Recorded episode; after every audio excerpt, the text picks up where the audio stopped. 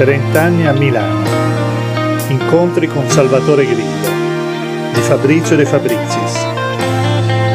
Capitolo 4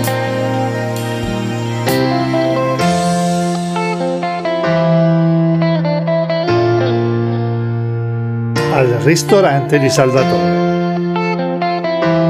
Come ho già detto, i genitori di Salvatore erano proprietari del ristorante Giannina in piazza Diocleziano a Milano. Anche nel caso del ristorante, dove andai molte volte, si è verificato per me uno strano vuoto di memoria. Dopo aver lasciato il pensionato e poi a distanza di anni, passando per quella piazza non riuscivo assolutamente a ricordare che vi era stato il ristorante e pensare che sono passato di lì molte volte, sia per andare al lavoro quando abitavo in piazza Prealpi, sia perché le mie figlie sono nate al Buzzi, ospedale dei bambini di Milano proprio lì vicino. Ma voglio adesso parlarvi del ristorante che occupa una parte fondamentale nella vita di Salvatore, ma anche nei ricordi degli incontri di quegli anni. Poiché lui stesso ne ha parlato spesso, mi limito a riportare in sintesi il suo racconto. Salvatore lavorava nel ristorante dove giovanissimo aveva avuto una relazione con una lavoratrice, da cui era nato un figlio che quando lo conobbi aveva più o meno la mia età. La situazione che si era creata non doveva essere facile ed era tale da essere leggibile attraverso il viso di Salvatore, da cui traspariva una profonda tristezza. Salvatore racconta che un mezzogiorno Don della Torre, di cui parlerò più avanti, accompagnato dal giornalista Elio Sparano, capitato al ristorante, lo avvicinò e capì che nella vita di quel giovane, vestito di nero, c'era qualcosa che non andava e lo invitò a vivere con gioia la sua vita aiutando gli altri. Quello fu l'inizio della conversione di Salvatore. Anche quando era già direttore del pensionato dal 1970, Salvatore continuava a lavorare nel ristorante come direttore. Per questo a mezzogiorno circa alle 18 scappava via per andare a lavorare.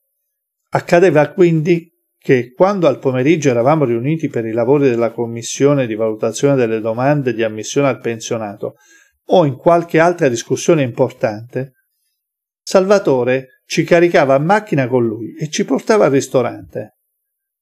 Quando arrivavamo lì il personale era riunito per mangiare prima dell'inizio del servizio. Noi venivamo messi a un tavolo e lo stesso Salvatore ci ordinava qualcosa da mangiare.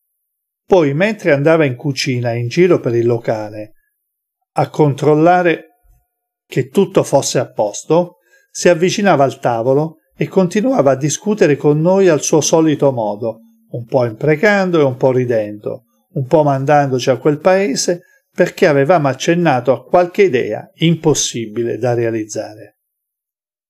Da mangiare per lui prendeva solo una coscia di pollo arrosto che ingurgitava in un baleno e poi un caffè che chiamava, se non ricordo male, un bollente, gridando ad alta voce la comanda a chi lavorava al bar. La prima volta che entrai da Giannina, in uno di questi pomeriggi, rimasi ad occhi aperti. Il locale era nella penombra e la tavolata del personale che mangiava, dove primeggiava lo chef, che allora, se non ricordo male, era un umbro in maglietta bianca a mezze maniche, con il collo avvolto da un tovagliolo bianco annodato sul davanti, mi fece pensare a una scena medievale. Le pareti del locale erano piene zeppe di quadri degli artisti che negli anni del dopoguerra erano stati ospiti dalla Giannina ed avevano pagato questa ospitalità con le loro opere. In tal modo si era formata una magnifica collezione che illustra, credo degnamente, la pittura italiana di quel periodo. Oggi altri quadri riempiono le pareti degli uffici del diritto allo studio dell'università e tutte le volte che vado a trovare Salvatore li guardo con piacere ed ogni volta mi accorgo che ce n'è uno che non avevo ancora notato. Tra quelli che mi piacciono di più un viso di Mucchi, forse un autoritratto, e il viso di un astronauta visto attraverso il casco della sua tuta spaziale. Terminata la nostra cena, Salvatore ci riportava al pensionato con la sua 124. Si informava dal portiere di turno, Antonietta, Pietro, Zara o l'Alemagna, degli ultimi avvenimenti del giorno. Parlava ancora un po' con la Nuccia, la sua assistente segretaria amministratrice, perfetta rappresentante di quella categoria in quel tempo, e poi se ne tornava al ristorante dove stava per iniziare il servizio. Oggi un tale andirivieni sarebbe impossibile, ma allora credo che Salvatore impiegasse non più di venti minuti dal ristorante al pensionato. I nostri ingressi pomeridiani al ristorante in sua compagnia erano gli unici che Salvatore ammetteva. Non gradiva che si andasse lì la sera, neanche come clienti paganti. Se voleva mandarci doveva mandare con lui e mangiare con il personale. Ci furono però un paio di occasioni in cui mi trovai al ristorante con altri. La prima fu una sera in cui fui invitato assieme ad altri a cena. Evidentemente dovevamo avergli rotto le scatole per molto tempo se lui aveva deciso di mollare la presa. Il locale di sera faceva un'impressione completamente diversa. I camerieri erano tutti in giacca e camicia bianca, e papillon e pantaloni neri. Le sale del ristorante avevano una luce tenue. Credo che Salvatore ci avesse sistemato vicino all'ingresso perché faceva transitare dal nostro tavolo gli ospiti, ai quali spiegava, presentandoci, che eravamo dei comunisti in carne ed ossa e perché eravamo lì, dove forse quella specie non era poi così diffusa. Inoltre eravamo vicini a una vetrinetta in cui lui teneva dei libri, risultato della sua attività editoriale. Credo ci fossero già anche i figli di puttana sono figli di Dio e il Vangelo secondo Barabba, che proponeva ai commensali di acquistare per sostenere l'opera di Arese.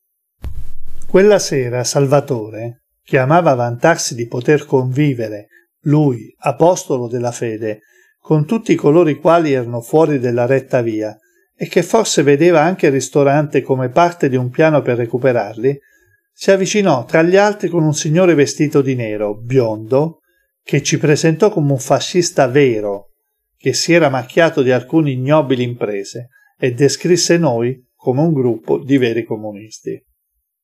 Grillo, che in questi casi sa dare il meglio di se stesso, era pronto a godersi la scena e se la rideva, convinto che non sarebbe successo niente, ma pronto a tutto. Noi eravamo imbarazzati e sorpresi di questa impudenza, divisi dal rispetto per il padrone di casa, ma anche dal dubbio che forse si trattava di uno scherzo, e la voglia di reagire, le nostre mani corsero alle posate.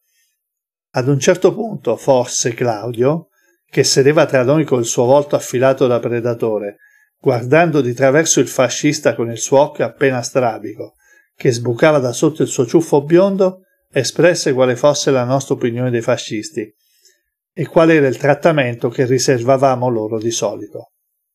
Mentre Grillo se la rideva osservando questo esperimento di Faraday tra umani, il fascista non si mostrò né imbarazzato né scocciato, né impaurito, e non rispose per le rime, restituendoci pan per focaccia, ma filosoficamente considerò che queste erano cose passate e qualcos'altro che non ricordo.